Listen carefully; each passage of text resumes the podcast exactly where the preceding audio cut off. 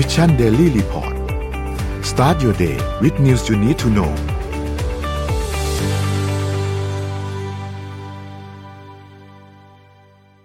สวัสดีครับยินดีต้อนรับเข้าสู่ Mission Daily Report ประจำวันที่ 7 ตุลาคม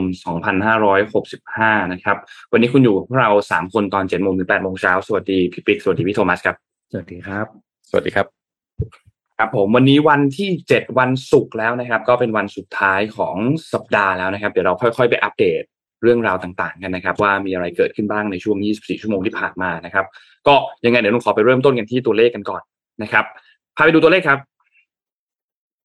ตัวเลขตลาดหลักทรัพย์เซตบ้านเรานะครับ อยู่ที่หนึ่งพันห้าร้อยแปดสิบเก้านะครับ ก็ บวกขึ้นมา 0.56%นะครับ หุ้นต่างประเทศติดลบทั้งกระดาเลยนะครับ ดาวโจนส์ติดลบประมาณ 0.5%นะครับ NASDAQ ติดลบ 0.27 NYSE ติดลบ 0.64 นะครับฟุตซี่100 ติดลบ 0.78%นะครับ แล้วก็ห่างเสียงติดลบ 0.42%นะครับ ราคาน้ำมันดิบก็ยังคงปรับตัวขึ้นอยู่นะครับ WTI อยู่ที่ 88.42 นะครับ Brent crude อยู่ที่94.09 นะครับ ทั้งคู่บวกขึ้นมาประมาณ 0.7%นะครับ แล้วก็ราคาทองคำครับ อยู่ที่ 1,709.34 นะครับ ติดลบ 0.40%นะครับแล้วก็คริปโตเคอเรนซีไม่ได้ขยับตัวเยอะมากนะครับก็ทั้งหมดแทบจะอยู่ใกล้เคียงจุดเดิมเลยนะครับบิตคอยก็ยังอยู่ประมาณ 20,000นะครับ Ethereum อยู่ประมาณ 1,300นะครับ Binance 294นะครับ Solana 33.81แปดหนึ่งแล้วก็ Bitcoin อยอยู่ที่1.31นะครับก็ทั้งหมดก็อยู่ใกล้เคียงจุดเดิมนะครับไม่ได้มีการขยับตัวเยอะมากนะครับนี่เป็นอัปเดตตัวเลขทั้งหมดนะครับเดี๋ยววันนี้เราไปเริ่มต้นที่ข่าวไหนดีครับ พี่โทมัสพี่ปิ๊กครับ ก็วันนี้ เป็นอีกหนึ่งวันนะฮะที่ทำข่าวยากจริง ๆ นะฮะต้องขอเปิดด้วยการขอแสดงความเสียใจแล้วก็ความไว้อาลัยนะครับ กับทุกชีวิตที่จากไปนะครับ เป็นเหตุการณ์ที่คงไม่มีใครอยากให้เกิดจริง ๆ นะครับ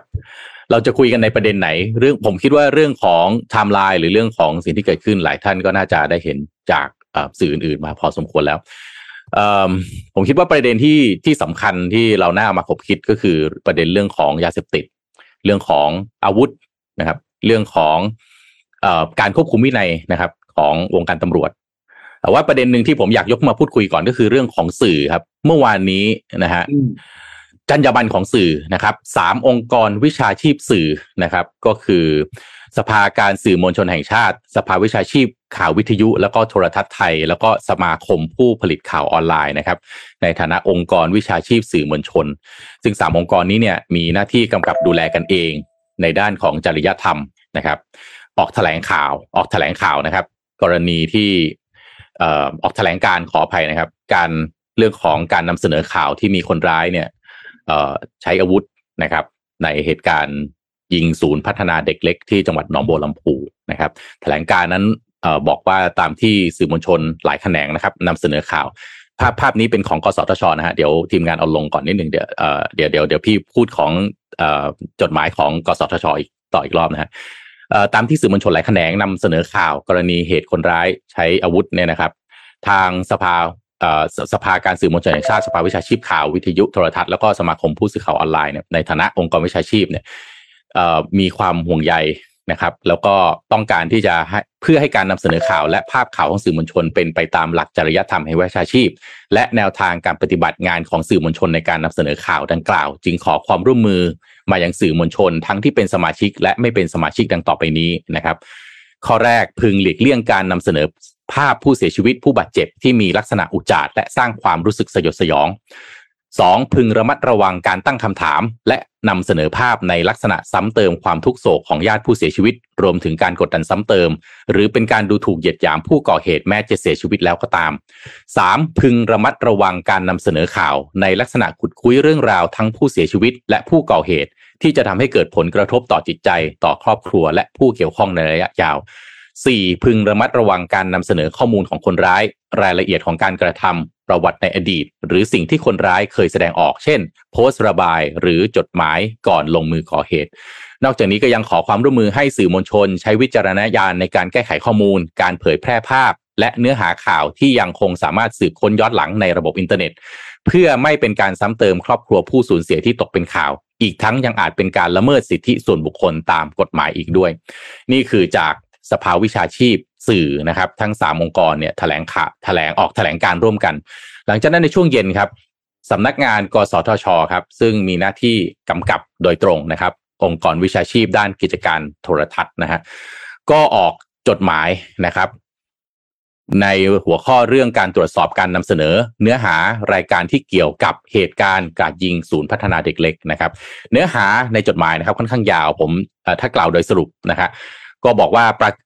ตามเหตุการณ์ที่เกิดขึ้นเนี่ยนะครับ ส่งผลให้มีผู้เสียชีวิตนะครับ แล้วก็มีผู้บาดเจ็บนะฮะการพยายามให้รายละเอียดของบุพการี หรือบุคคลใกล้ชิดของผู้บาดเจ็บ และผู้เสียชีวิตรวมถึงการพยายามสัมภาษณ์บุพการี หรือผู้ปกครองของเด็ก หรือบุคคลใกล้ชิดของผู้บาดเจ็บ และผู้เสียชีวิต ซึ่งถือเป็นผู้เสียหายตามมาตรา2วงเล็บ4ประกอบกับมาตรา 5 แห่งประมวลกฎหมายวิธีพิจารณาความอาญา โดยมี โดยผู้เสียหายย่อมมีสิทธิและเสรีภาพตามรัฐธรรมนูญแห่งราชอาณาจักรไทยนะครับ ในการที่ใช้สัมภาษณ์ต่อสื่อมวลชน หรือแสดงความคิดเห็นหรือตอบคำถามเกี่ยวกับเหตุการณ์ที่เกิดขึ้นไม่ว่าจะโดยตรงหรือหรือไม่ก็ได้ ซึ่งการนำเสนอเนื้อหาข่าวในลักษณะดังกล่าว รวมถึงความพยายามสัมภาษณ์ผู้เสียหายนั้น อาจทำให้เกิดความเสียหายแก่จิตใจ ชื่อเสียงเกียรติคุณ หรือสิทธิประโยชน์ อื่นใดของผู้เสียหาย ซึ่งจะกระทบต่อสังคมในวงกว้างด้วย อันอาจเข้าข่ายการกระทำความผิดตามพรบคุ้มครองเด็กนะครับ ซึ่งหากการนำเสนอข่าวดังกล่าว ขัดต่อความสงบเรียบร้อยและศีลธรรมอันดีของประชาชนจะมีความผิดตามมาตรา 37 แห่งพระราชบัญญัติพรบการประกอบกิจการกระจายเสียง และกิจการโทรทัศน์นะครับทั้งนั้น กสทช จึงขอความร่วมมือในฐานะองค์กรวิชาชีพ ที่ดูแลแล้วก็เป็นผู้ประกอบวิชาชีพสื่อสารมวลชน โปรดดำเนินการตรวจสอบ และกำชับเกี่ยวกับการนำเสนอเนื้อหารายการของสื่อมวลชน ตามมาตรฐานวิชาชีพ และจริยธรรมของสื่อ ตลอดจนให้คำนึงถึงผลกระทบต่อสังคม โดยดำเนินการให้เป็นตามกฎหมายที่เกี่ยวข้องอย่างเคร่งครัดต่อไปนะครับ ลงชื่อผู้ช่วยศาสตราจารย์ ภูมิสิทธิ์ มหาเวสสิริรองเลขาธิการปฏิบัติ การแทนเลขาธิการกสทช นี่คือ แถลงการจากองค์กรที่เกี่ยวข้องเกี่ยวกับสื่อเมื่อวานนี้ ซึ่งก็ต้องบอกว่าบางสื่อเมื่อวานนี้ผมเห็นแล้วก็ค่อนข้างไม่สบายใจจริง ๆ นะครับ การพยายามที่จะสัมภาษณ์ การพยายามที่จะเข้าถึงนะครับเข้าใจว่าเรตติ้งก็คงเป็นเรื่องที่เป็นเป็นเป็นเรื่องของวิชาชีพนะฮะแต่ว่าเราอาจจะต้องมีการจัดระเบียบ โดยเฉพาะเรื่องของไมเซ็ตและความเข้าใจกันสักนิดหนึ่งในเรื่องนี้หรือเปล่านะครับพี่ปีกับนนเมื่อวานติดตามข่าวแล้วคิดเห็นอย่างไรบ้างครับ อืมนว่าโนว่าจริงๆ แล้วเรื่องนี้มีประเด็นที่ต้องพูดคุยกันต้องหยิบยกมาคุยกันหลายประเด็น แต่นว่าเรื่องสำคัญมากๆอันหนึ่งคือเรื่องของการเข้าถึงอาวุธเนาะคือเข้าใจได้ว่าผู้ก่อเหตุเป็นอดีตตำรวจใช่ไหมครับ ถูกให้ออกจากราชการแล้วด้วยเหตุผลอะไรก็แล้วแต่ แต่ว่าใบอนุญาตในการพกปืนก็ยังคงมีอยู่ ซึ่งจริงๆแล้วนนไม่แน่ใจนะ อาจจะต้องลองให้คอมเมนต์ลองช่วยแชร์ข้อมูลกันว่า จริง ๆ แล้วการที่ถูกออกราชการแล้วควรจะต้องมีการยึดใบตรงนี้ไหมหรืออีเวนว่า ควรจะต้องมีการติดตามไหมถ้าหากว่าเออเขาเรียกว่าเจ้าหน้าที่ที่มีการเกษียณอายุไปแล้ว หรือถูกออกจากราชการไปแล้วต้องมีการติดตามไหมว่า การพกอาวุธของเขามันมันยังคง legal ไหมยังคงถูกกฎหมายไหมและเหมาะสมไหมหรือในอีกประเด็นหนึ่งเรื่องของความเครียดที่เกิดขึ้น อาชีพตำรวจอาชีพทหารเป็นไปได้ครับ จริงๆหลายอาชีพก็เป็นไปได้ทั้งนั้นแหละที่จะอยู่กับความเครียด แต่ว่า เมื่อวานนี้เนี่ยทางด้านกรมสุขภาพจิตเนี่ยเขาก็มีการออกมาให้ให้สัมภาษณ์เหมือนกันนะครับ ก็มีการพูดถึงบอกว่า จริงๆแล้วเนี่ยอาชีพ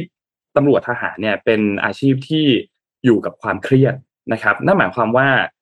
เหตุกราดยิงที่เกิดขึ้นเนี่ยโดยเฉพาะอย่างนี้ในไทยเนี่ยนะครับเมื่อวานนี้โฆษกกรมสุขภาพจิตเขาก็พูดถึงบอกว่า มักจะพบได้ในกลุ่มอาชีพที่อยู่ใกล้อาวุธ ซึ่งก็ยกตัวอย่างเช่นตำรวจ ยกตัวอย่างเช่นทหารเนี่ยนะครับ แน่นอนว่าอาชีพก็มากับความเครียดนะครับ แต่การที่สามารถเข้าถึงอาวุธได้ง่ายเนี่ย มันก็ยิ่งทำให้เกิดเหตุการณ์แบบนี้ตามขึ้นมา เพราะฉะนั้นอาจจะต้องมีการมานั่งทบทวนกันใหม่ไหมในเรื่องของกฎหมายการพกอาวุธกฎหมายการซื้อปืนกฎหมายการพกปืนต่างๆ เข้าใจว่าปืนที่ใช้ก่อเหตุเป็นปืนเดียวกัน เป็นรุ่นเดียวกันกับปืนที่ใช้ตอนเป็นตำรวจ แต่เป็นคนละกระบอกกัน กระบอกที่ตอนใช้ตอนเป็นตำรวจเนี่ยคืนไปแล้วตอนที่ออกจากราชการ แต่ยังสามารถเข้าถึงการซื้ออาวุธได้อยู่ นะครับนั่นหมายความว่ามันก็มีโอกาสที่อาจจะเกิดเหตุแบบนี้ขึ้นอีกในอนาคต ซึ่ง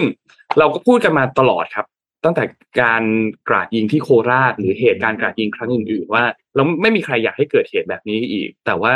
สุดท้ายแล้วคำถามคือเราได้รับบทเรียนอะไรบ้างจากเหตุการณ์เหล่านั้น แล้วเหตุการณ์เหล่านั้นมันสอนให้เรา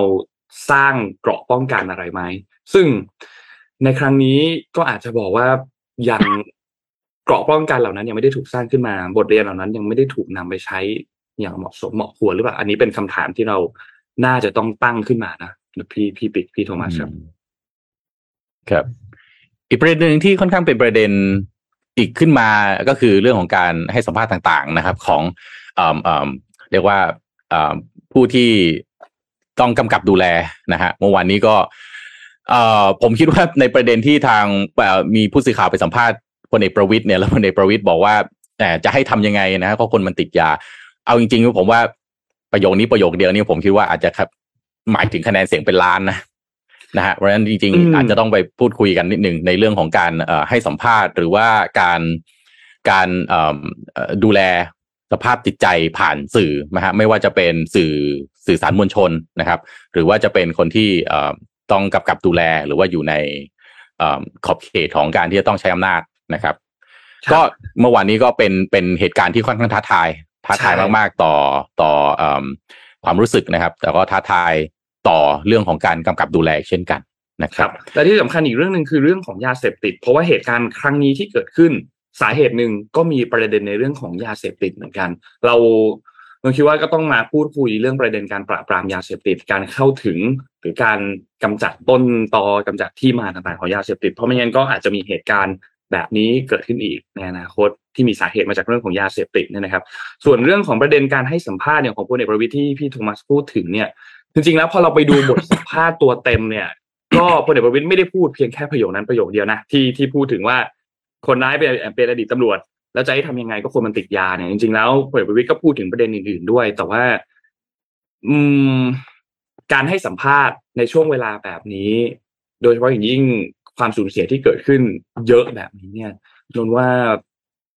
มันก็ก็วัดกึ๋นของคนที่เป็นผู้นำเหมือนกันแหละ ว่าเขาคิดยังไง เขามีท่าทีในการ react กับเหตุการณ์ต่างๆ แบบนี้ยังไง โดยเฉพาะอย่างยิ่ง เมื่อเหตุการณ์มันมาจากเจ้าหน้าที่ตำรวจนะครับ อดีตเจ้าหน้าที่ตำรวจ ครับอะพี่ปิ๊กคิดว่าไงฮะ หรือจะไปข่าวต่อไปกันเลยไหมฮะก็คงจะได้แต่บอกในฐานะของเราเป็นคน คนคนคนไทยประชาชนคนหนึ่งแล้วกันนะว่าเฮ้ยทุกวันนี้เราเอาบองจริงเราเราก็กลัวนะเราใช้ชีวิตอยู่ด้วยความกลัวในประเทศนี้ว่า เราไม่รู้เลยว่าอะไรจะเกิดขึ้นกับเราในวันหนึ่งอะ เพราะว่า อืม ปัจจัยต่างๆ มันมันแสดงให้เห็นหลายครั้งแล้วว่า เราไม่ได้รับการดูแลที่ดีพอสิ่งที่เป็นเป็นเป็นเหตุแห่งการอันตรายต่าง ๆ ไม่ว่าจะเป็นยาเสพติดอาวุธ ดูมันเข้าถึงง่ายมากเลยอะ่ะ แล้วคนที่เป็นเจ้าหน้าที่รัฐอะไรต่างๆ หรือผู้หลักผู้ใหญ่ต่างๆอะไรอย่างเงี้ย คือบอกจริงเราเราเราเราเชื่อว่า คุณไม่เป็นไรหรอก เพราะว่าคุณอยู่ในสถานที่ที่มันปลอดภัยไงใช่ไหมครับ แล้วก็มีคนดูแลอะไรต่างๆนะแต่ประชาชนอย่างเราไม่มีอะเราเราไม่มีอะไรเลยนะ คุณดูทั้งแต่ละเหตุการณ์นะครับ เราไม่มีอะไรป้องกันตัวเองได้เลย ก็เลยรู้สึกว่าเอออย่าให้ทำอย่าอย่าอย่าเป็นอีกหนึ่ง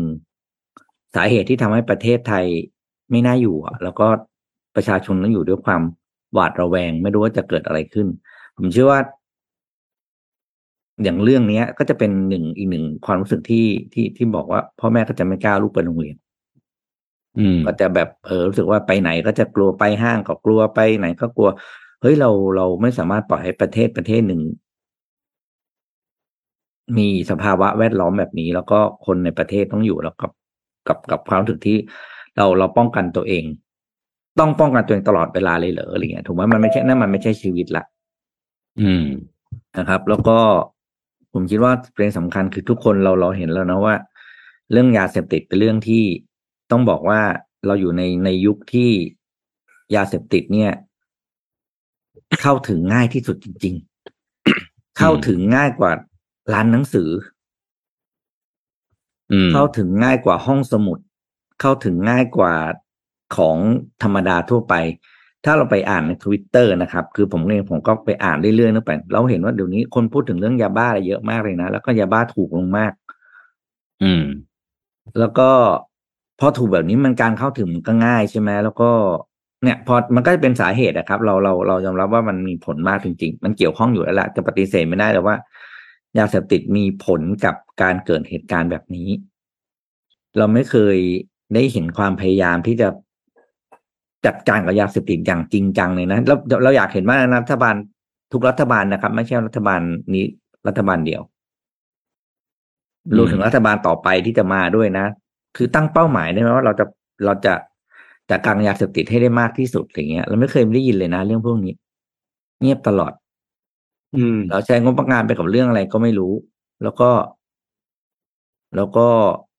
มันก็จะมีเหตุการณ์แบบนี้เรื่อยๆนะครับ เพราะฉะนั้นเนี่ยเออเราฝากเราเราก็คงได้แต่ขอขอร้องจริง ๆ นะครับ ว่าหันกลับมาดูเรื่องยาเสพติดเรื่องอาวุธ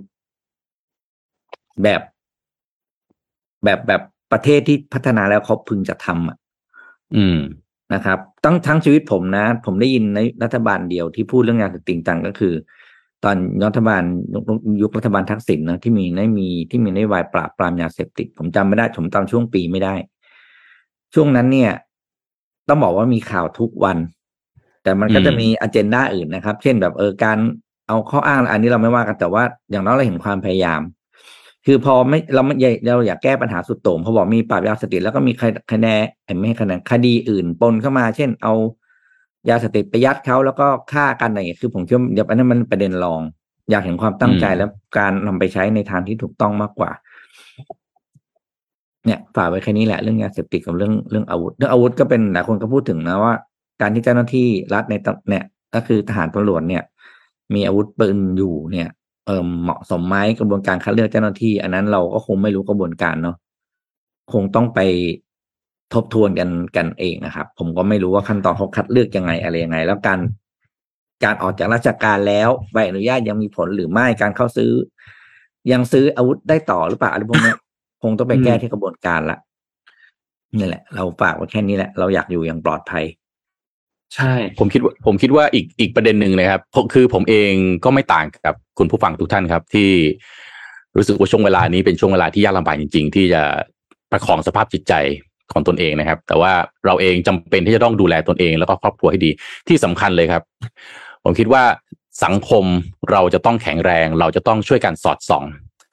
ในเรื่องของเจ้าหน้าที่ครับผมคิดว่าโอเค ในหลายท่านนะฮะหลายหลายท่านก็ให้ความเห็นก็บอกว่า การสังคายนานะฮะในภาคส่วนของเจ้าหน้าที่เนี่ยคงเป็นเรื่องจำเป็นแล้วแหละ เพราะว่าเราจะเห็นว่า เป็นไปได้ยังไงที่มีเจ้าหน้าที่ที่เสพติดยาเสพติดอยู่ตั้งนานแบบนี้ แต่ว่าเพิ่งจะถูกให้ออกจากราชการนั่นนี่ปฏิบัติราชการมาเป็นระยะเวลานาน แต่อีกแง่หนึ่งนะฮะก็มองได้ว่าจริง ๆ แล้วเราก็จำเป็นที่ต้องช่วยตัวเองให้ได้นะครับรอบขอบชิดในหมู่บ้านของเราเห็นใครติดยา เห็นใครที่ดูมีความน่าสงสัยจำเป็นที่จะต้องแจ้งเบาะแส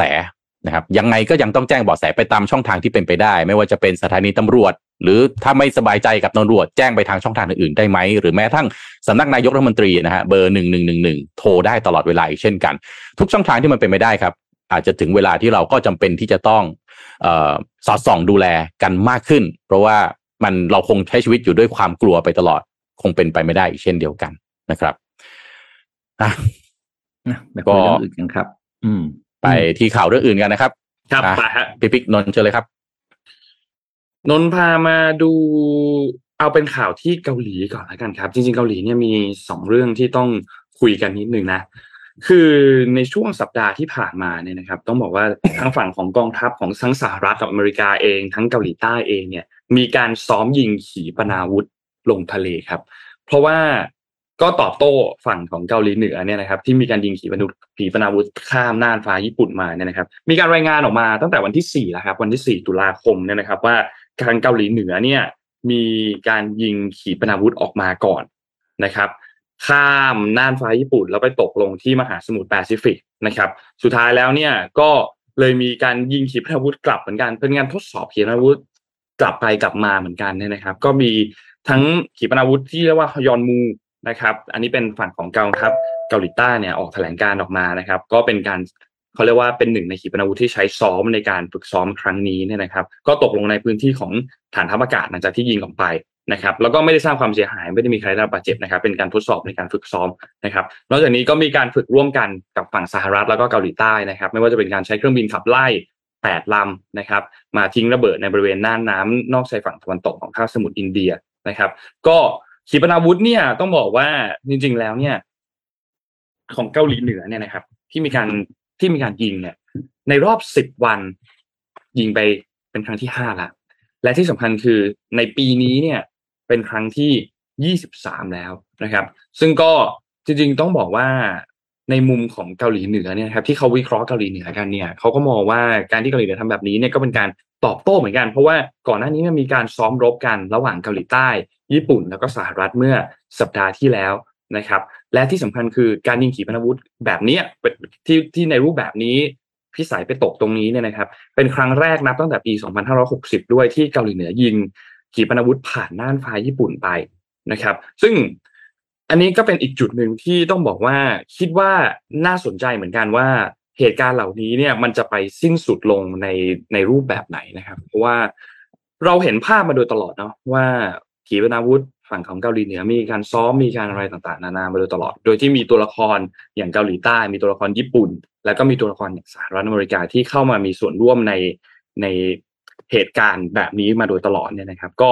น่าสนใจครับ แล้วที่สำคัญคือเมื่อวานนี้วันที่ 6 ตุลาคมเนี่ยนะครับ ทางเกาหลีเหนือเองก็มีการยิงขีปนาวุธ พิสัยใกล้ไปทางฝั่งตะวันออก ซึ่งก็ทิศทางมันคือทิศทางที่มุ่งไปทางฝั่งญี่ปุ่นเนี่ยนะครับ ซึ่งก็คาดว่าเป็นการตอบโต้การซ้อมอีกครั้งหนึ่งที่เกิดขึ้นในวันที่ 5 ตุลาคมระหว่างเกาหลีใต้แล้วก็สหรัฐอเมริกาเนี่ยนะครับ รวมถึงสหรัฐเองก็มีการส่งเรือบรรทุกเครื่องบินมาในภูมิภาคพื้นที่บริเวณตรงนี้ด้วย ก็กลายเป็นว่าในรอบ 12 วันนี่เป็นครั้งที่ 6 แล้วที่มีการ ยิงขียิงขีปนาวุธ และ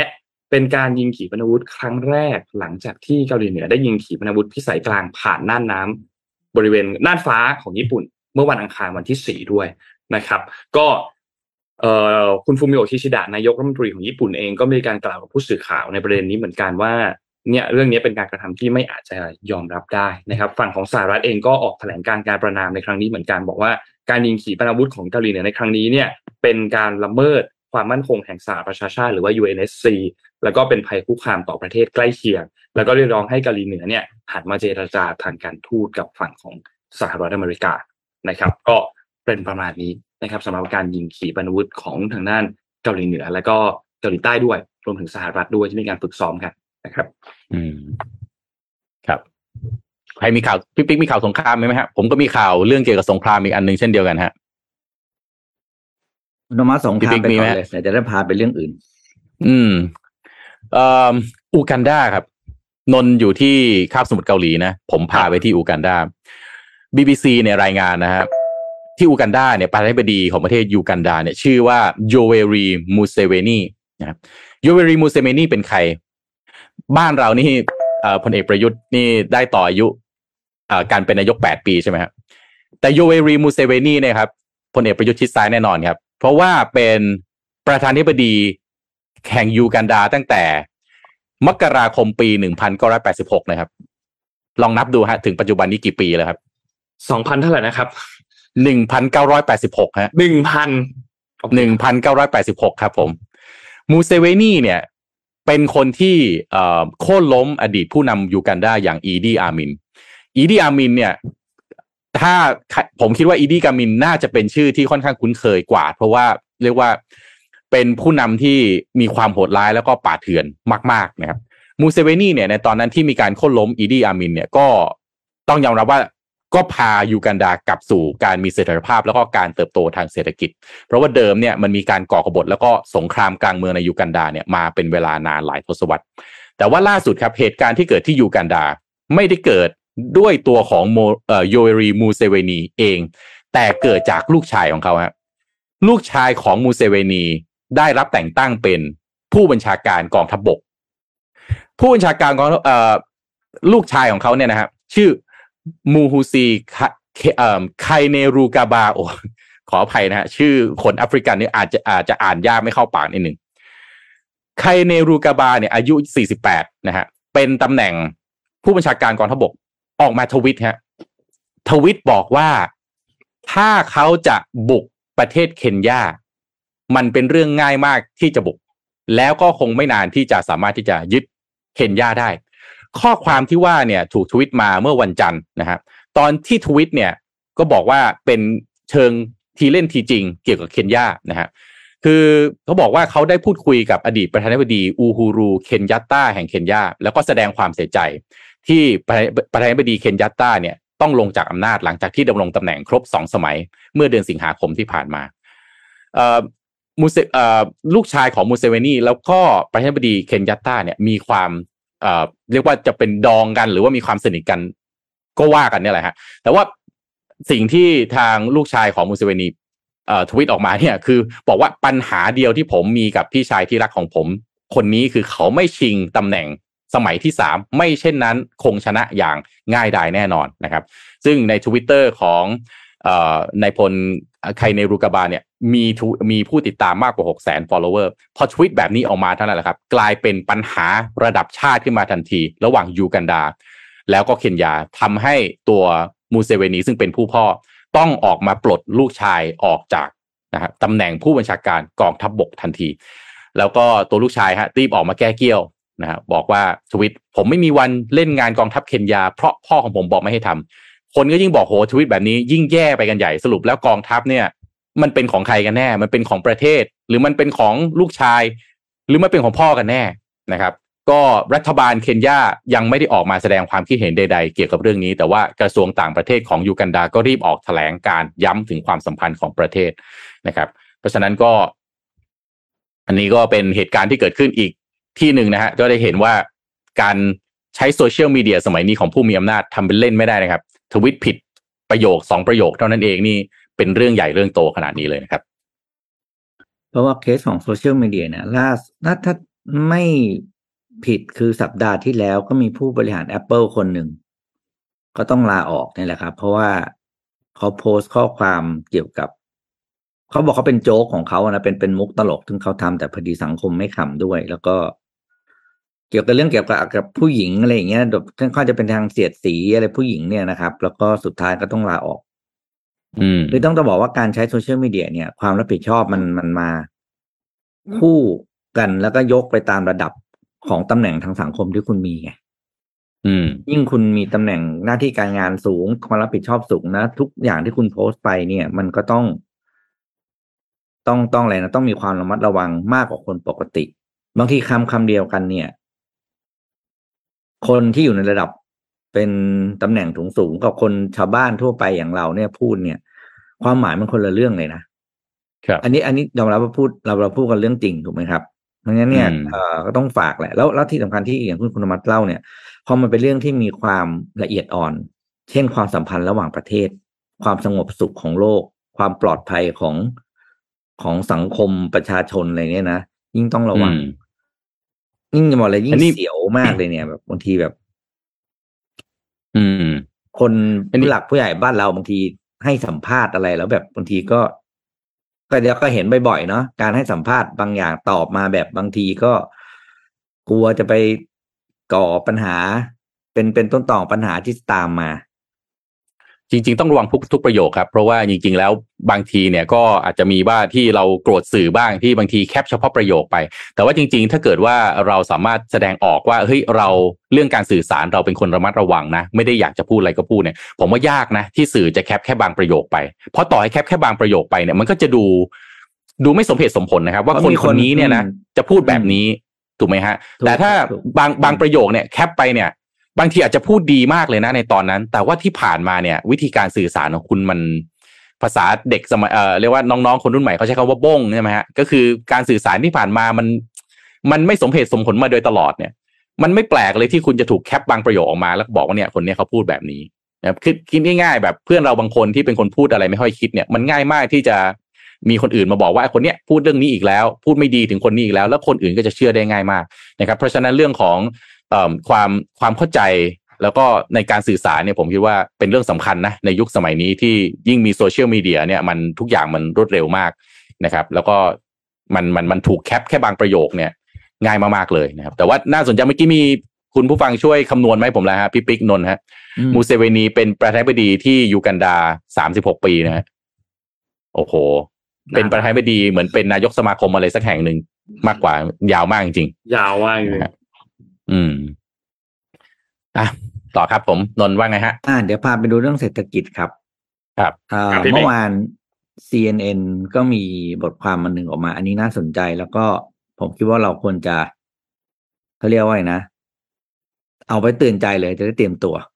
ซีเอ็มซีเอ็นมีบทความบทวิเคราะห์ครับ เขียนโดยอ่า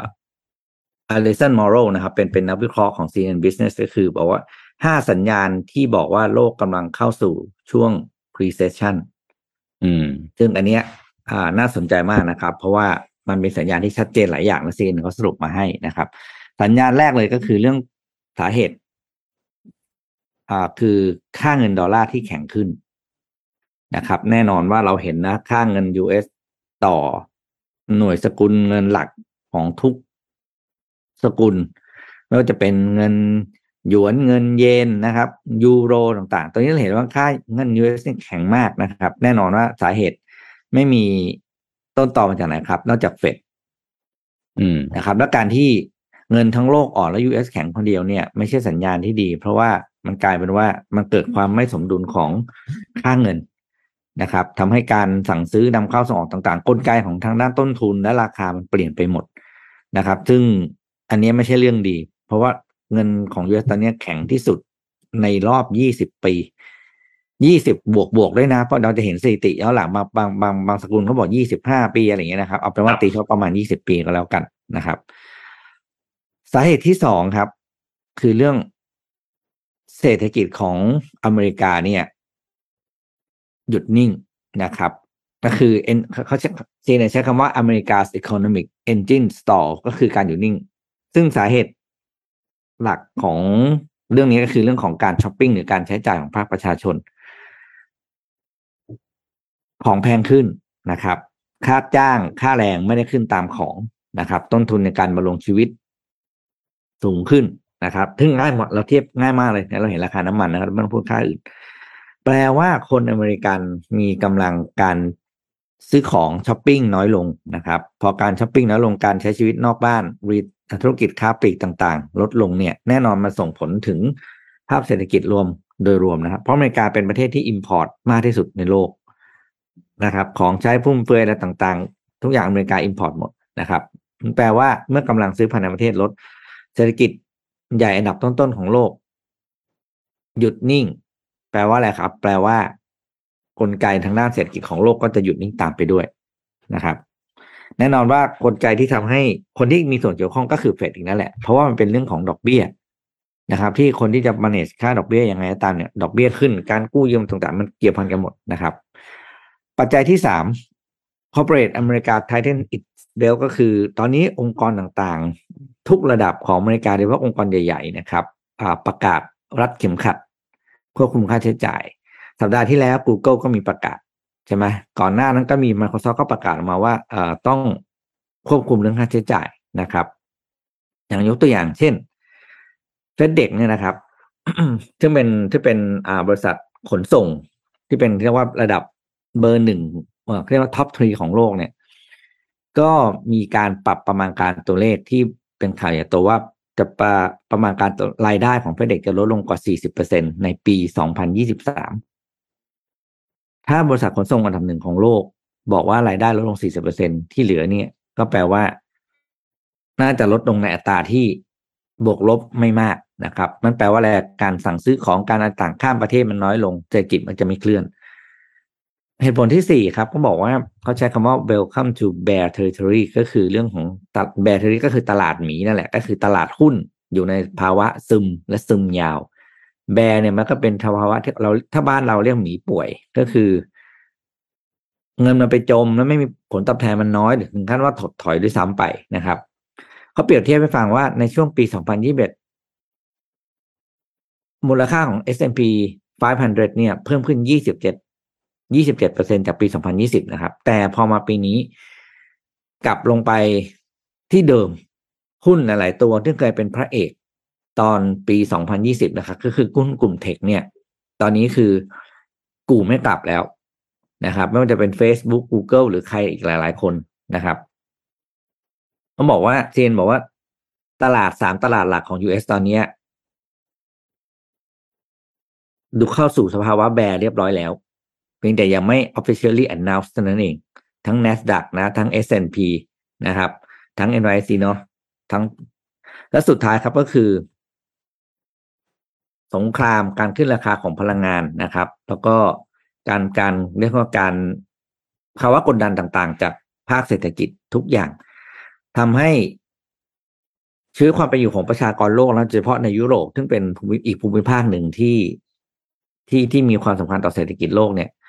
เราคงจำได้นะครับ ราคาแก๊สในยุโรปขึ้นไปกี่เท่า ตั้งแต่มีสงครามยูเครนยูเครนรัสเซียนะครับ แล้วก็ยังไม่มีทีท่าว่าจะลดลง ในยุโรปนะครับ ค่าครองชีพขึ้นไป ถ้าตัดค่าน้ำมันออกนะครับค่าครองชีพโดยรวม เพิ่มขึ้น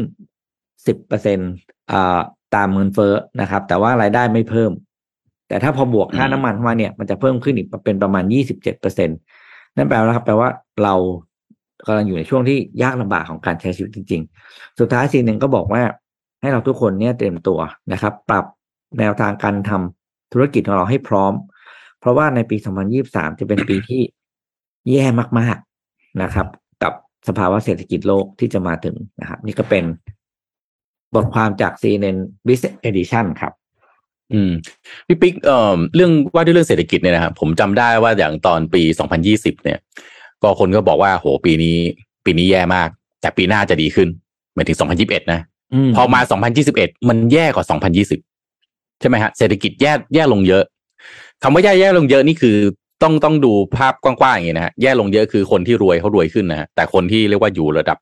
นะฮะปานกลางลงมาถึงข้างล่างเนี่ยโอ้โหเหนื่อยยากลำบากมากข้าวของแพงเดี๋ยวล็อกดาวน์เดี๋ยวเปิดเปิดปิดปิดมันไม่มีเงินมาช่วยทำงานให้ถูกไหมฮะคือการการรายได้ของเขาเกิดจากการที่เขาจะต้องออกจากบ้านไปทำงาน ทีนี้พอออกจากบ้านไปทำงานไม่ได้ปั๊บเนี่ยมันก็ไม่มีรายได้กลับเข้ามา คนก็บอกว่าเดี๋ยว 2022 มันควรจะดีขึ้นกลายเป็น 2022 นี่ผมว่าหนักกว่า 2021อีกนะ อันนี้เราไม่พูดถึงวิกฤตการโควิดนะครับหมายถึงว่าเราไม่พูดถึงจำนวนของชีวิตที่สูญเสีย หรือจำนวนผู้ป่วย แต่เราพูดถึงด้านเศรษฐกิจอย่างเดียวเนี่ยมันแย่ลงทุกปี แล้วถ้าเกิดดูจากบทวิเคราะห์ของพี่ปิ๊กเนี่ยก็น่าที่จะต้องเอาเตรียมตัวไว้ว่าในปี 2023เนี่ยอาจจะเป็นที่ต้องรักเข็มขัดมากกว่าเดิมต่อไปนะอันนี้เราพูดถึงในประเทศไทยนะในสหรัฐอเมริกานี่ผมว่าอาจจะมีตัวช่วยเยอะนะฮะในประเทศที่ที่ค่อนข้างมีตลาดขนาดใหญ่แล้วก็มี อำนาจในการบริหารจัดการไม่ว่าจะเป็นเรื่องของการเงินเรื่องของอะไรต่างๆ แบบนี้นะครับ นี่เรื่องนี้เชื่อมกับอีกเรื่องหนึ่งนิดหน่อยทางอ้อมนะครับ ที่อยากเอามาเล่าให้ทุกท่านฟังเป็นข้อมูลแล้วกันนะครับ จากบูมเปิดนะครับ เกี่ยวกับเรื่องของทุนสำรองเงินตราต่างประเทศ ซึ่งต้องบอกว่าไม่ใช่แค่ที่ไทยนะ แต่เป็นสถานการณ์ทั่วโลกตอนนี้เลย เนี่ย ตอนเนี้ย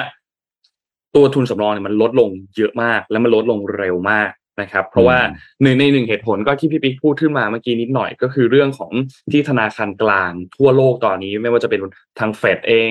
ธนาคารที่ญี่ปุ่นเองที่อังกฤษเอง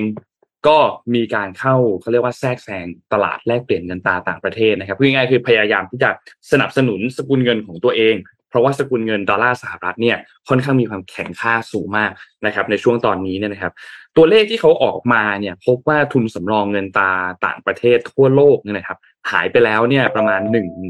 ล้านล้านดอลลาร์สหรัฐนะครับในปีนี้นะครับ ซึ่งก็คือง่ายก็คือหายไปประมาณ 7.8เปอร์เซ็นตนะครับ ก็จะเหลืออยู่ที่ประมาณ 12 ล้านล้านดอลลาร์สหรัฐ ซึ่งต้องบอกว่าตามข้อมูลที่เขารวบรวมกันมาตั้งแต่ในปี 2003 เนี่ยนะครับ นี่เป็นการ ลดลงมากที่สุดของเงินสำรองนะครับ ซึ่งแน่นอนแหละส่วนหนึ่งการลดลงปีนี้ก็เกิดจากการตีมูลค่าของดอลลาร์สหรัฐนะครับ เพราะว่าเงินที่ถืออยู่เนี่ยเมื่อเทียบกับดอลลาร์สหรัฐแล้วเนี่ยมันอ่อนค่ามากนะครับ ก็ทำให้สกุลเงินอื่นๆเนี่ยมันมีมูลค่าในการถือครองเนี่ยลดลงนะครับไม่ว่าจะเป็นยูโรเองหรือว่าเยนเองก็ตามเนี่ยนะครับ นอกจากนี้เนี่ย ตัวเงินสำรองที่ลดลงเนี่ยมันสะท้อนอีกอย่างหนึ่งที่สำคัญมากๆเลยก็คือ ตลาดแลกเปลี่ยนเงินตามมันมีความตึงเครียดมากๆมันตึงเครียดมากขนาดถึงธนาคารกลางจำเป็นต้องเอาเงินสำรองของตัวเองเข้ามาเพื่อที่จะป้องกันการอ่อนค่าของสกุลเงินตัวเองนะครับ ยกตัวอย่างครับ อย่างที่เอ่ออินเดียเนี่ยนะครับ อินเดียเนี่ยทุนสำรองเนี่ยหายไปเนี่ยนะครับ ประมาณ 96,000 ล้านดอลลาร์สหรัฐนะครับ ตัวเลขที่เหลืออยู่ณตอนนี้คือประมาณ 538,000 ล้านดอลลาร์สหรัฐนะครับ ซึ่งก็ต้องบอกว่าตัวเลขที่หายไปเนี่ยมันเกิดจากการเปลี่ยนแปลงของ valuation change นะครับ ซึ่งก็เป็นเรื่องของการอ่อนค่าแข็งค่า แข็งค่าของเงินสหรัฐเนี่ยนะครับ ญี่ปุ่นเองก็บอกว่าเนี่ยดวนกันยายนก็ใช้เงินไปประมาณ 20,000 ล้านดอลลาร์ เพื่อชะลอการอ่อนค่าของเงินเยน แต่ก็ดูแล้วไม่สำเร็จเท่าไหร่นะครับ เพราะว่าเงินญี่ปุ่นก็ยังคงอ่อนต่ออยู่นะครับ สาธารณรัฐเช็กเองก็มีการแทรกแซงค่าเงินเหมือนกัน นะครับทุนสำรองท่านนับตั้งแต่เดือนกุมภาพันธ์ก็ลดไป 19%แล้วนะครับเพราะฉะนั้นตัวเลขหลาย ๆ อันที่บลูเบิร์กมีการรวบรวมมาเนี่ยนะครับแสดงให้เห็นเลยว่ายังมีธนาคารกลางอีกหลายประเทศที่มีเงินสำรองเหลือน้อยลงเยอะมาก บางประเทศเขามีเงินสำรองก้อนใหญ่มาก เขาใช้ประมาณสิบเปอร์เซ็นยี่สิบเปอร์เซ็นสร้างผลกระทบแหละ แต่บางประเทศเนี่ยมีเงินสำรองอยู่ในหลักแค่หมื่นล้านดอลลาร์และใช้ไปเนี่ยนะครับหรือว่ามูลค่าเปลี่ยนไปเนี่ยประมาณสี่สิบกว่าเปอร์เซ็นต์แล้ว ยกตัวอย่างเช่นที่ ปากีสถานเนี่ยนะครับ ซึ่งการที่ลดลงไปมากขนาดนี้เนี่ยมันจะส่งผลกระทบต่อเขาแน่นอน เพราะว่าในอนาคตข้างหน้าถ้าเงินตัวเงินก้อนนี้จะต้องนำไปใช้อะไรต่างๆ เนี่ย มันจะไม่พอเอานะครับ ในช่วงแค่หนึ่งเดือนสองเดือนสามเดือนข้างหน้าเนี่ยนะครับ ก็เป็นอีกจุดหนึ่งที่น่าสนใจมากๆว่าจะผ่านสถานการณ์นี้ไปได้ยังไง คือเสริมข้อมูลให้ทุกท่านนิดนึงว่าจริงๆแล้วพวกเงินสำรองต่างๆ เนี่ย มันมีไว้ คำว่าเงินสำรองมันก็บอกในตัวมันเองแล้วนะมีไว้ใช้ในสถานการณ์ที่มันจะเป็นที่จะต้องใช้เพราะเป็นเงินที่สำรองเอาไว้ ยกตัวอย่างเช่นอะเอามาใช้ในการป้องกันชดเชยการขาดดุลต่างๆ การชำระเงินของประเทศต่างๆ เอามาเป็นเครื่องมือในนโยบายการแทรกแซงค่าเงินต่างๆ ในในเหตุการณ์ถ้าว่ามีเงินไหลออกไปเยอะมากๆ ก็เอามาซื้อเงินเยนกลับคืนมานะครับ หรือว่าถ้าหากว่าขาดคล่อง ก็เอาเงินเหล่านี้มาใช้แทนเหมือนกัน ได้เหมือนกันนะครับเพราะฉะนั้นน่าเป็นห่วงครับสำหรับสถานการณ์เรื่องของเงินทุนสำรองทั่วโลกตอนนี้เลย แล้วก็ยังไม่รู้เลยว่าหลังจากนี้เนี่ยทางออกจะเป็นอย่างไรนะครับโอเปกเองก็เพิ่งมีการลดกำลังการผลิตน้ำมัน ซึ่งก็ดีมานเองไม่ได้ลดไปขนาดนั้นนะครับ แต่ว่าสป라이เนี่ยจะลดลงไปพอสมควรเหมือนกัน ซึ่งก็จะเกิดขึ้นในเดือนพฤศจิกายนนะครับ เพราะว่าเขาก็จะล่วงหน้าเดือนหนึ่งนะครับอืมรอติดตามครับ คือสถานการณ์ทางเศรษฐกิจอย่างนี้ครับ มีแนวทางหนึ่งที่ช่วยได้ทุกครั้งเลยก็คือ ประชาชนทุกประเทศ ก็ต้องหันมากินใช้ของที่ผลิตภัณฑ์ในประเทศตัวเอง ประคองเศรษฐกิจตัวเองไปก่อน อืม อันนี้เป็นหลักต้องอุดหนุน อุดหนุนในประเทศ ใช่ อันนี้ซื้อนำเข้า ซื้อของนำเข้าน้อยๆลงหน่อย อืม มันเป็นแบบพื้นฐานเลยเนาะเพราะว่าพยายามให้เศรษฐกิจหมุนเวียนในประเทศภาพทางการเงินไว้ก่อน ให้เงินไม่ออกไปข้างนอกมากกว่านี้ อืมเหมือนยุคหนึ่งบ้านเราก็จะมีนะครับ ที่ก็ที่มาเป็นที่มาของ Made in Thailand เนี่ยคุณโทมัสฮะยุคนั้นนะยุคนั้นรัฐบาลใครรัฐบาลนั้นว่าสองพันยี่สิบไปเราเรียกพศนะครับสองพันห้าร้อยี่สิบไปปลายหรือสามสิบต้นๆนี่แหละ ก็รัฐบาลปรับเปรมหรือเปล่าถ้าผมจำไม่ผิดใช่ยุคปรับเปรมครับยุคปรับเปรมแล้วก็มีอ่าเขาเรียกทโลแกนยังจำได้เลยเพราะตอนโรงเรียนเขาให้ท่องเนาะอะไรไทยทำไทยใช้ไทยเจริญ อืมนั่นแหละครับ แล้วก็ก็มีบทเพลงของคาราบาวนะ ก็มาเป็น Made in Thailand แล้วก็เราก็โปรโมทช่วงนั้นอยู่ช่วงหนึ่งนะครับ เพราะช่วงนั้นเศรษฐกิจโลกก็ไม่ดี แล้วก็เศรษฐกิจไทยก็ไม่ค่อยดี แล้วเราก็ผ่านผ่านช่วงนั้นมาได้ ด้วยการการการกินกินของไทยใช้ของไทยนี่แหละ แต่โลกวันนี้มันต่างจากเดิมไงคุณธรรมะกับนนท์ก็คือ เมื่อก่อนมันไม่มีอินเทอร์เน็ต มันไม่มี มันไม่มี Shopee ไม่มีลาซาด้าไม่มีออนไลน์แพลตฟอร์มอะไรอย่างเงี้ยใช่ไหมครับ เพราะฉะนั้นเนี่ยการที่จะใช้ออกไปใช้เงินนอกบ้านเนี่ยมันยากมากนะอืมอ่าไม่ต้องมาโทษใช้เงินที่มาจากของต่างประเทศเพราะมันต้องมีผู้นำเข้าใช่ไหมครับนำนำของเข้ามาขายในประเทศ อืม แต่เดี๋ยวนี้โอ้โห เรียกว่าเปิดเข้าไปในแพลตฟอร์มครับ มองนึกไม่ออกเลย ถ้าเป็นของใช้นะของใช้เพราะของกินยังไงก็ในประเทศเป็นส่วนมาก เพราะว่านำเข้ามันก็อาจจะไม่ทันใช่ไหมโอ้โห ของใช้นี่มีแต่ คนจะจีนร้อยเปอร์เซ็นต์นะคุณธวัฒเก้าสิบเก้าเนาะเก้าสิบเก้าก็ต้องยอมรับจริง ๆ ก็ต้องยอมรับจริง ๆ ว่าเออการผลิตต่างๆ มันมาจากเขาอืม ก็ต้องแบบนะคือใช้เท่าที่จำเป็นนะครับคือถ้าอะไรในประเทศเราทำไม่ได้เราก็ไม่ว่ากันเนาะเราก็นำเข้ามา แต่ถ้าอะไรที่พอใช้ได้นะครับอ่ายกตัวอย่างนะ ยกตัวอย่างอย่างเช่น สินค้ากลุ่มการเมนต์เนี่ย ในประเทศไทยทำได้อยู่แล้ว อันนี้ผมรับรองว่าการเม้นหรือหรือสิ่งทอเสื้อผ้าบ้านเราไม่แพ้ใครครับ อันนี้ชัวร์แต่ว่าเราจะใช้หรือเปล่า อันเนี้ย ก็อยู่ที่เราช่วยกัน มันก็เป็นมันไก่กับไข่ครับทุกมัดถ้าคนไทยใช้แบรนด์ไทยใช้สินค้าที่ผลิตในไทย เขาก็จะมีเงินทุนไปพัฒนาตัวเอง เราก็จะได้เห็นแบบที่สวยแมทเทียลที่ดีขึ้น ผ้าที่ดีขึ้น แล้วเราต่อไปเราก็จะได้ใช้ของที่ดีขึ้นมันจะวนอย่างเงี้ยแต่ถ้าเราไม่สนับสนุน กันเองก่อนเราไปใช้ของประเทศไหนก็ตามนะครับ ผู้ประกอบการเหล่านี้ก็จะไม่มีเงินทุนพัฒนาแบบสินค้า พัฒนาอะไรต่างๆ มันก็จะยิ่งหนีไปเรื่อยๆเพราะเอาดับมันผู้ประกอบการไทยโรงงานไทยยิ่งทำของเฉยๆมันเป็นอย่างเงี้ยนั้นเนี่ยก็ถ้าช่วยกันได้ก็ช่วยกันเท่าที่เราช่วยได้ละกันนะครับ อะไรที่มันไม่ไหวจริงก็ไม่ต้องฝืนใช้นะเดี๋ยวแบบว่าโอ้โหเขาแบบ ผู้ประกอบการเนี่ยก็ต้องปรับตัวมันคือจะทำของแบบ แบบอยู่กับเดิมคุณภาพคงที่ไม่พัฒนาเลย ก็ก็ประชาชนผู้บริโภคก็ไม่ไหวเหมือนกันนะ เราก็ช่วยคุณไม่ไหวจริง ๆนะครับ อืม อืม อะผมพาไป ผมจะพูดเรื่องนี้พี่ปิ๊กพี่ปิ๊กรถไฟฟ้าบ้านรถไฟฟ้าสายสีส้มใช่ไหมใช่ส้มกับ ถ้านนก็ส้มเหมือนกันนนก็ส้มเหมือนกันส้มเหมือนกันใช่ไหมสีเหลืองมันมันลินนี่สีเหลืองว่าผมมีสองเส้น เออ มันมันเหมือนจะจบแล้วนะ เพราะว่าประมูลเนี่ย มันเคาะออกมาแล้วเนี่ย ไม่จบฮะ มหากราบยังตามมาอยู่ แต่เดี๋ยวก่อนที่ผมจะไปพูดเรื่องของรถไฟฟ้านะฮะจะจะมีรายละเอียดที่น่าจะเกี่ยวข้องกับคุณผู้ฟังหลายท่านเลย ผม ผมขอพูดเรื่องนี้ก่อนนะครับทุกคนจำเรื่องนี้ได้ไหม Tesla Powerwall อะที่เป็น solution ในพลังงานแสงอาทิตย์ แล้วก็การกักเก็บพลังงานเนี่ยนะครับ นี่เข้ามาเปิดตัว sales gallery ในประเทศไทยแล้วนะฮะคุณไปดูของจริงได้นะเนี่ยเป็นแห่งแรกในเอเชียด้วยนะนะฮะ เปิดตัวในประเทศไทยเนี่ยโดยบริษัทที่ชื่อว่า The Solar D นะฮะเป็นผู้จัดจำหน่ายแล้วก็ติดตั้งระบบผลิตสายไฟผลิตระบบผลิตไฟฟ้าบนหลังคาเขาทำครบวงจรประสบการณ์เขาก็ทำมาเป็น 10 ปีแล้วนะครับโซลาดีเนี่ยได้รับสิทธิ์เป็นตัวแทนติดตั้งอย่างเป็นทางการเพียงหนึ่งเดียวในไทยของเทสลานะครับเขาก็จะเปิดเซลล์แกลเลอรี่ที่ไม่ได้เป็นแค่แสดงสินค้าอย่างเดียวนะ แต่ว่าเข้าไปดูเลยไปสัมผัสนะครับประสบการณ์ใช้งานจริงได้ด้วย รวมถึงจะมีดีไซน์พื้นที่จัดแสดง projection mapping นะครับ เพื่อที่จะถ่ายทอดเรื่องราวเกี่ยวกับ Tesla Power Wall แล้วฮะเป็นการส่งต่อแนวคิดการกระจายอำนาจทางพลังงานนะพี่ปิ๊กกระจายอำนาจทางพลังงานนะครับอ่า power decentralization นะครับ จริงๆ ถ้าเอาเรื่องการกระจายอำนาจมาทำกับระบบการเมืองไทยได้จะยิ่งดีมากเลยนะอันนี้เป็นการกระจายอำนาจทางพลังงานนะครับ ก็โซลาดีก็ได้รับเกียรติจากคุณวสุวิรัตศิลป์นะครับ สถาปนิกเจ้าของ ผู้ก่อตั้งวัสแลบนะฮะที่มีความเชี่ยวชาญในงานออกแบบสถาปัตยกรรม แล้วก็การตกแต่งภายในนะครับ เดี๋ยวจะเขาจะเปิดเดือนธันวาคมนี้ที่ Central Embassy นะครับ ก็เข้าไปดูกันได้ Tesla Power Wall นวัตกรรมแห่งอนาคต ก็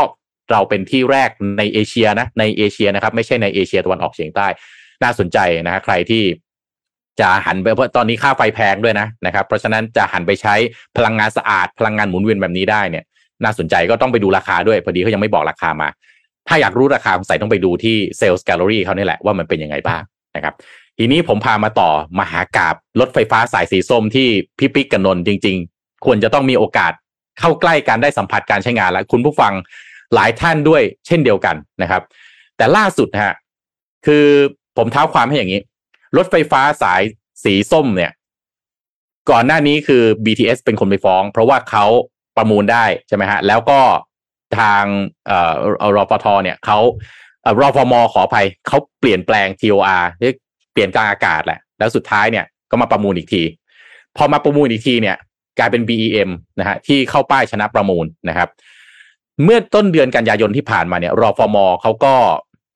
คณะกรรมการที่เป็นคน ดูแลเรื่องการร่วมลงทุนระหว่างรัฐแล้วก็เอกชนเนี่ยโครงการรถไฟฟ้าสายสีส้ม ซึ่งรถไฟฟ้าสายสีส้มมีอะไรบ้าง ก็คือบางขุนนนท์มินบุรี สุวินทวงศ์นะครับ คนที่ผ่านการคัดเลือกเนี่ยก็เป็นที่รู้กันก็มี BEM มี BTS นะฮะแต่สุดท้าย BTS เอ่อ BEM เนี่ยเป็นคนได้ไปนะครับ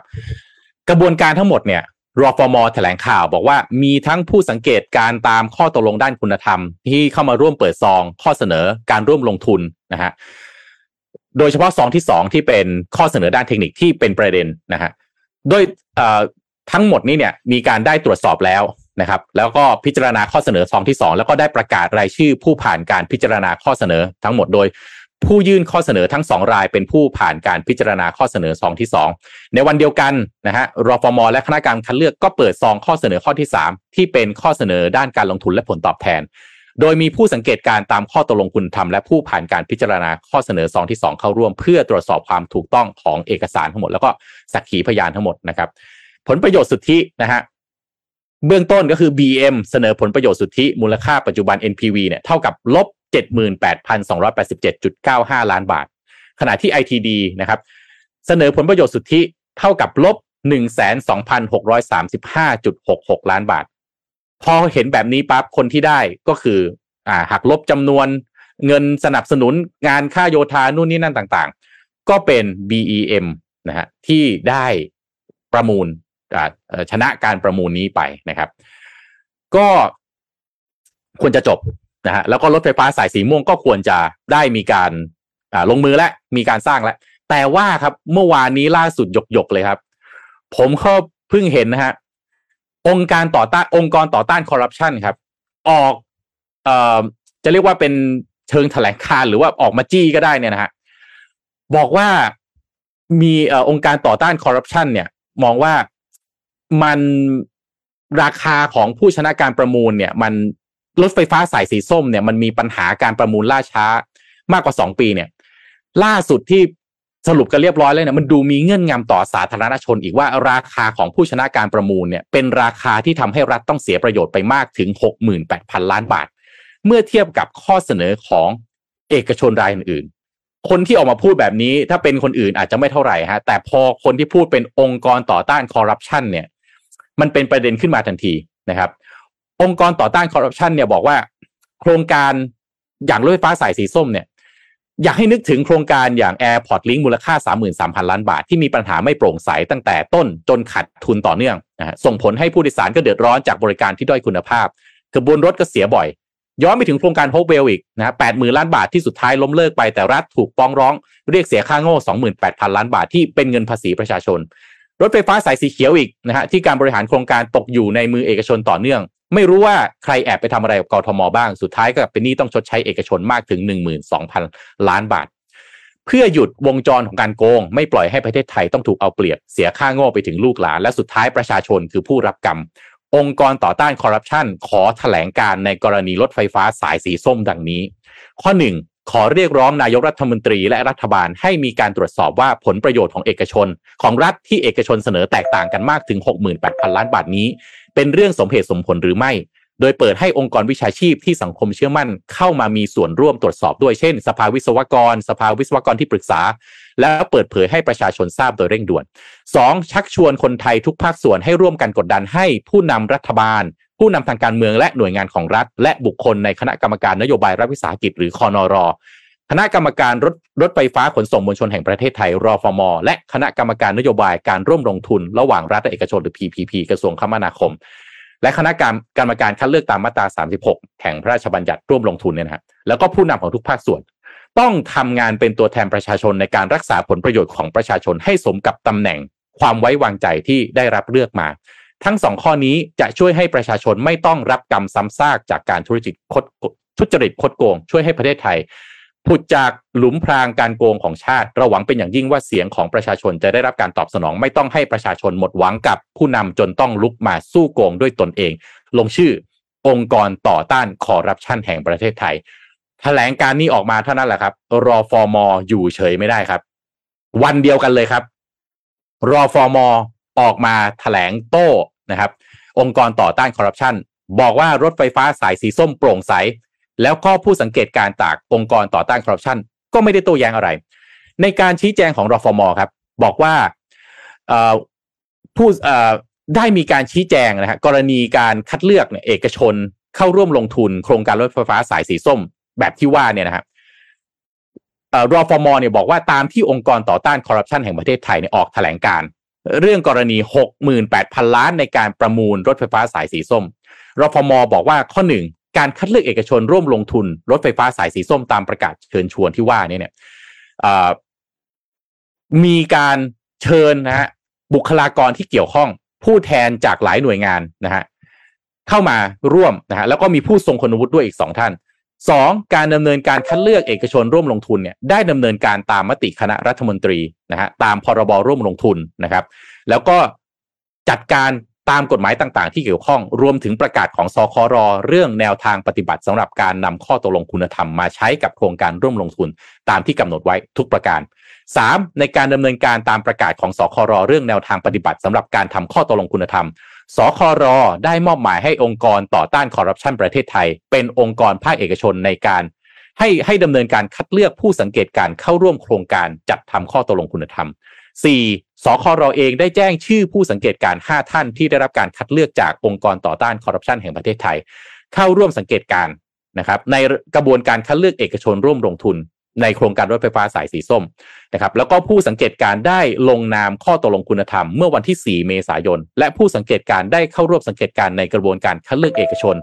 ทุกขั้นตอน แล้วก็ข้อ 5ผู้สังเกตการที่เข้าร่วมสังเกตการในกระบวนการคัดเลือก มีหน้าที่ต้องจัดทำรายงานผลการสังเกตการ และในกรณีที่พบเห็นพฤติการที่ส่อไปในทางทุจริต ให้แจ้งคณะกรรมการคัดเลือกโดยเร็ว เพื่อให้มีการชี้แจงหรือแก้ไขในระยะเวลาที่ผู้สังเกตการกำหนด หากคณะกรรมการคัดเลือกไม่ชี้แจงหรือแก้ไข ให้ผู้สังเกตการแจ้งองค์กรต่อองค์กรต่อต้านคอร์รัปชันแห่งประเทศไทยเพื่อรายงานต่อสครและกระทรวงเจ้าสังกัดพิจารณา ให้ไปดำเนินการตรวจสอบตามข้อเท็จจริง ทั้งนี้สำหรับการคัดเลือกเอกชนนะฮะเข้า เลือกทั้งหมดนี้ ไม่ปรากฏว่าคณะกรรมการคัดเลือกได้รับแจ้งข้อสังเกตใด ๆ จากผู้สังเกตการ ทั้งนี้หากองค์กรต่อต้านคอร์รัปชันได้รับรายงานพฤติการที่สอบไปในทางทุจริตจากผู้สังเกตการก็สมควรจะนำส่งรายงานดังกล่าวให้กับรอฟมสครและกระทรวงคมนาคม พิจารณาดำเนินงาน ทั้งหมดยังมีอีกหลายข้อครับ แต่ผมสรุปมาให้แบบนี้ว่า องค์กรต่อต้านคอร์รัปชันมีความไม่สบายใจ จากการ สรุปการประมูลครั้งนี้แล้ว BM จะเริ่มเดินหน้า ในขณะที่รฟมบอกว่าตนเองทำตามนะข้อกำหนดข้อตกลงด้านคุณธรรมทั้งหมด แล้วก็องค์กรต่อต่อต้านคอร์รัปชันก็มีส่วนร่วมด้วยตั้งแต่แรก แต่ไม่มีรายงานมาแต่องค์กรต่อต้านคอร์รัปชันออกมาแถลงการแบบนี้ ทีนี้คือคำถามแล้วครับ สรุปแล้วรอปมจะเดินหน้าเต็มที่ไหม หรือจะต้องรอไปคุยกับองค์กรต่อต้านคอร์รัปชันก่อน มหากาบรถไฟฟ้าสายสีส้มที่ดีเลย์มาสองปีแล้ว จะได้ลงมือสร้างหรือเปล่า ต้องติดตามกันต่อไปอีกแล้วนะครับ ใครที่ต้องใช้รถไฟฟ้าสายสีส้ม ผมเป็นกำลังใจให้จริง ๆ ไม่เข้าใจว่ารถไฟฟ้าสายสีนี้ทำไมมหากราบขนาดนี้ ไม่ได้ใช้สักทีนะอืม ยาวๆครับ ดูแล้ว ก็นะฟังแล้วก็หมดจะได้สร้างเมื่อไหร่นี่คืออย่าบอกว่าจะได้ใช้เมื่อไหร่เลยเนาะจะได้สร้างเมื่อไหร่ดีกว่า อืม แล้วสร้างอีกก็อีกตีว่าสี่ปีใช่ไหมตอนนี้ผมไม่แน่ใจแล้วครับผมหาผมหาเอ่อกำหนดที่คิดว่าจะแล้วเสร็จยังไม่เจอนะครับเพราะว่าคือข้อตกลงพวกเนี้ยเราไม่เห็นแล้วครับ เพราะว่ามันปกติเวลาเขาทาสัญญาอะไรพวกนี้เขาก็จะไม่ค่อยออกมาเปิดสัญญาให้สาธารณชนเห็นนะครับ ก็จะมีเอ่อคนที่ได้รับเชิญนะนะฮะที่เข้าไปเป็นผู้สังเกตการหรือเป็นคนอาจจะมี แต่ผมก็เข้าใจผู้สังเกตการก็อาจจะไม่ได้มีโอกาสได้ตรวจสอบข้อสัญญาทั้งหมดทั้งร้อยเปอร์เซ็นต์นะ หรืออาจจะมีก็ไม่แน่ใจถ้าถ้าถ้าใครที่พอทราบอาจจะฝากแจ้งนิดหนึ่งนะฮะแต่ว่าตอนนี้เลยไม่รู้เลยฮะ ว่ารถฟ้าสายสีส้มสรุปแล้วกำหนดการสร้างแล้วเสร็จของแต่ละช่วงสัญญาเมื่อไหร่กำหนดการเดินรถคาดว่าจะเป็นเมื่อไหร่ ซึ่งรถไฟฟ้าสายสีส้มเนี่ยคาดว่าจะเป็นหนึ่งในสายที่มีผู้ใช้งานมากที่สุดเป็นอันดับต้นๆนะครับ ครับแปลว่าตอนนี้ก็ต้องดีเลย์กันออกไปก่อนหรือเปล่าหรือเปล่า หรืออาจจะรอฟมอาจจะบอกว่า ผมทำตามข้อตกลงคุณธรรมทุกประการแล้ว สิ่งที่องค์กรต่อต้านคอร์รัปชันออกมาบอก ไม่ไม่มีไม่ได้เป็นสาระสำคัญแล้วขอเดินหน้าเลย ก็เป็นไปได้ แต่ก็ต้องกินดีหมีดีเสือพอสมควรนะ ผู้ว่ารอฟมเนี่ย คุณพักพงศ์สิริกันทรมาศเนี่ย ถ้าจะเดินหน้าโดยที่ยังมีแถลงการอย่างเงี้ยขององค์กรต่อต้านคอร์รัปชันออกมานี่ก็ อืม นะ ไม่รู้จะให้กำลังใจฝั่งไหนเลยอะพูดตรงๆ ผมอ่านข่าวนี้แล้ว อืม วิธีการที่ดีที่สุดเนี่ยทำไมเขาไม่เปิดสัญญาให้ดูอะเปิดเปิดรายละเอียดในการประมูลนะใช้คำว่าประมูลนะไม่ใช่สัญญานะเงื่อนไขใช่ไหมครับ แล้วก็ แต่ละรายที่